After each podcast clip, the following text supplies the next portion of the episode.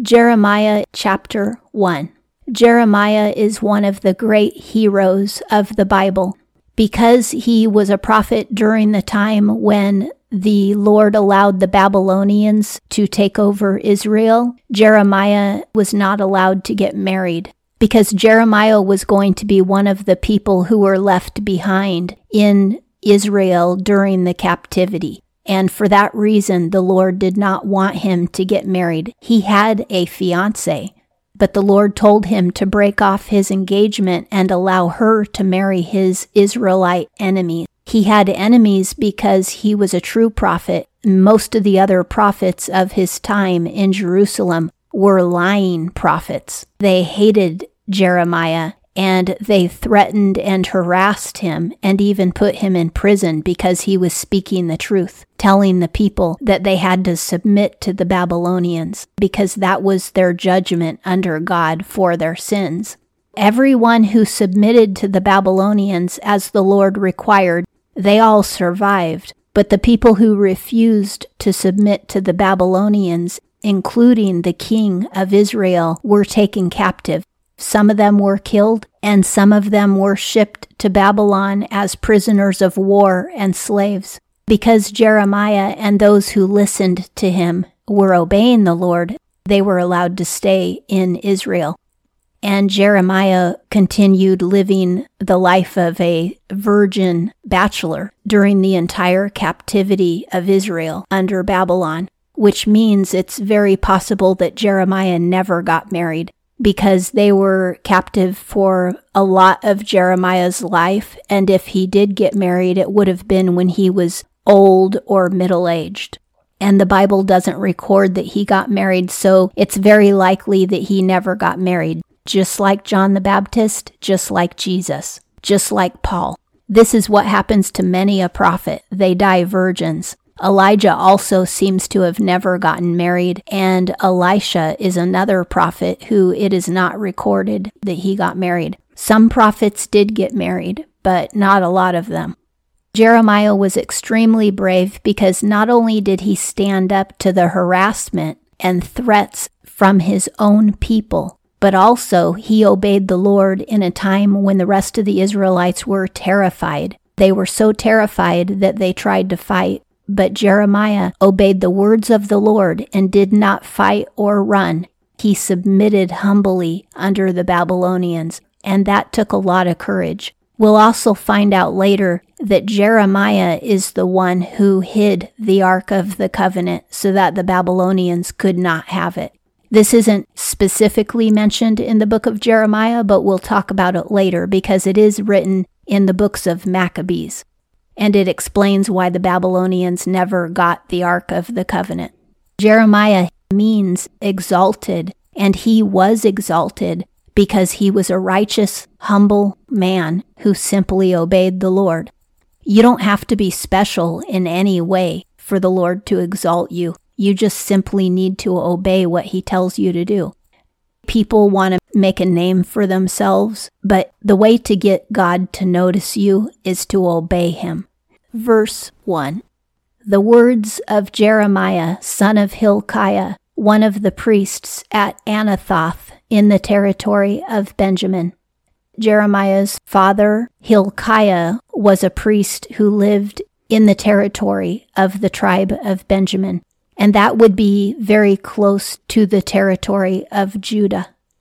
2. The word of the Lord came to him in the thirteenth year of the reign of Josiah, son of Amon, king of Judah. 3. And through the reign of Jehoiakim, son of Josiah, king of Judah, down to the fifth month of the eleventh year of Zedekiah, son of Josiah, king of Judah, when the people of Jerusalem went into exile. Jeremiah lived through five kings of Judah, from King Josiah through King Zedekiah.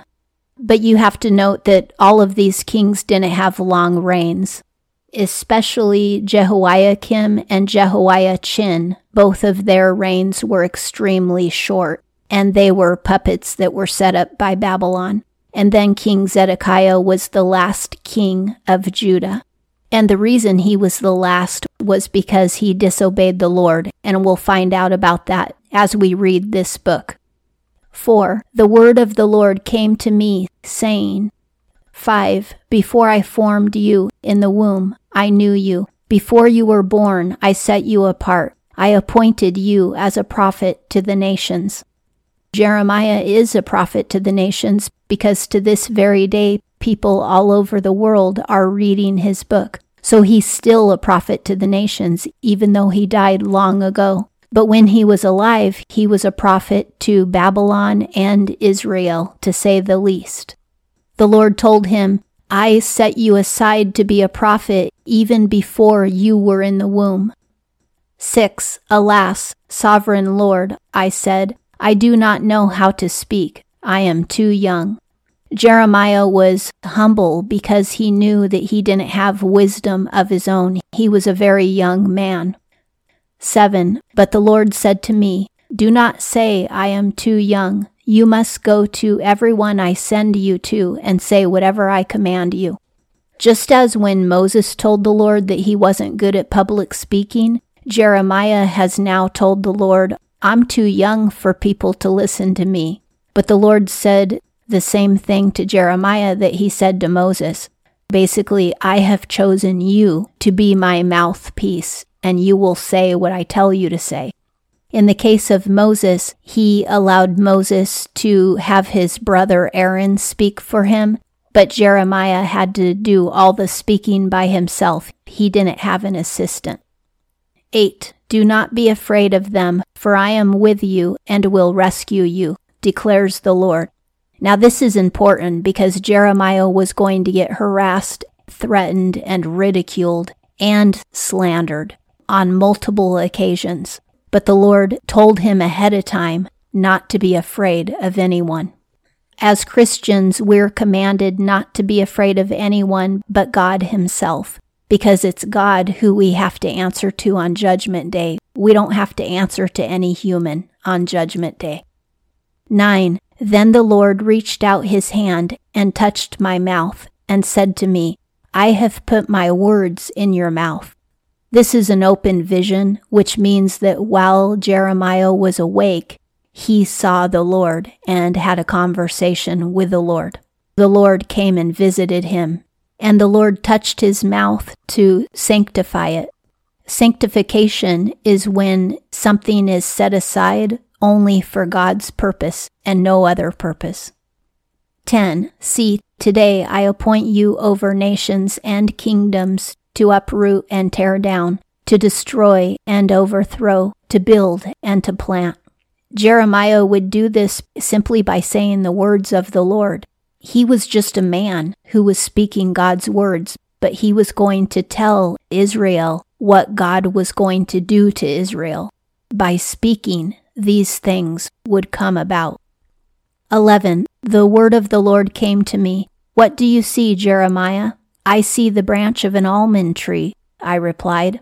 This is really special how God would basically take a walk with Jeremiah and he would say to him, What do you see? The Lord would lead him in a certain direction and show him something. And then Jeremiah would tell the Lord what he saw, and then the Lord would explain to him what that meant. This happens multiple times in the book of Jeremiah. And this is a special ritual that Jeremiah and the Lord had that I don't notice with any other prophet in the Bible so much. It's really precious that he did this with Jeremiah. So on this walking tour, Jeremiah is shown an almond tree. Almond means appointed. 12. The Lord said to me, You have seen correctly, for I am watching to see that my word is fulfilled. 13. The word of the Lord came to me again. What do you see? I see a pot that is boiling, I answered. It is tilting toward us from the north. This also sounds like a vision, unless he could see a pot tilting wherever he lived.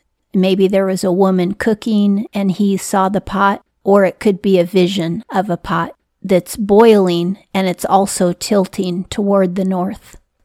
14. The Lord said to me, From the north disaster will be poured out on all who live in the land. he is going to send trouble from the north. Now that would be Babylon. 15. I am about to summon all the peoples of the northern kingdoms, declares the Lord. Their kings will come and set up their thrones in the entrance of the gates of Jerusalem. They will come against all her surrounding walls and against all the towns of Judah. Babylon was an empire, which means that many nations were under the umbrella of Babylon. So when it says all these nations are coming, that's true although at the same time it was Babylon coming, because it was the empire of Babylon. 16. I will pronounce my judgments on my people because of their wickedness in forsaking me, in burning incense to other gods, and in worshipping what their hands have made. The people of Israel had made their own idols, just like the Babylonian nations, and they worshipped those same idols. So now the Lord is letting them have an appropriate punishment, which is that the nations whose gods they worshiped, those nations would attack them. 17. Get yourself ready. Stand up and say to them whatever I command you. Do not be terrified by them, or I will terrify you before them. The Lord says, If you do not obey me and tell these people what I command you to say, then I am going to make you an example. You will get punished in front of their eyes. Jeremiah wisely obeys the Lord and says exactly what the Lord tells him to, even though it's going to make all of the powerful people around him very furious. He had the same courage that Christ and John the Baptist had. Jesus and John the Baptist both spoke and said things that the officials around them, their own Israelite leaders, hated them for saying. This same thing is going to happen to Jeremiah. He is going to be greatly hated for speaking the truth. I want to point out the reason a lot of Christians will not share their testimony and they won't talk to other people about Jesus is because they don't want to be hated.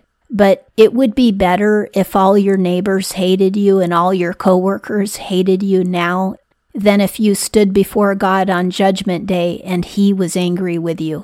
Whatever pain we experience when people are angry at us, it won't be anything comparable to the anger of God for disobeying Him. So it's wise to take our lumps now if we have to from people then when we stand before the Lord on Judgment Day, it will be totally worth it.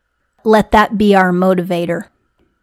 18. Today I have made you a fortified city, an iron pillar, and a bronze wall to stand against the whole land, against the kings of Judah, its officials, its priests, and the people of the land. He says that he is going to turn Jeremiah spiritually into a brick wall. And that is such a beautiful thing, which means he's going to give Jeremiah the courage to say the truth. We may not have any courage before we open our mouth, but once we open our mouth and start speaking the truth of God, then the Lord will give us courage to finish saying what he wants us to say. 19. They will fight against you, but will not overcome you, for I am with you and will rescue you declares the Lord. We will see this happen in the book of Jeremiah that although he gets threatened and harassed greatly, it is his enemies who get the worst punishment. And that concludes Jeremiah chapter 1.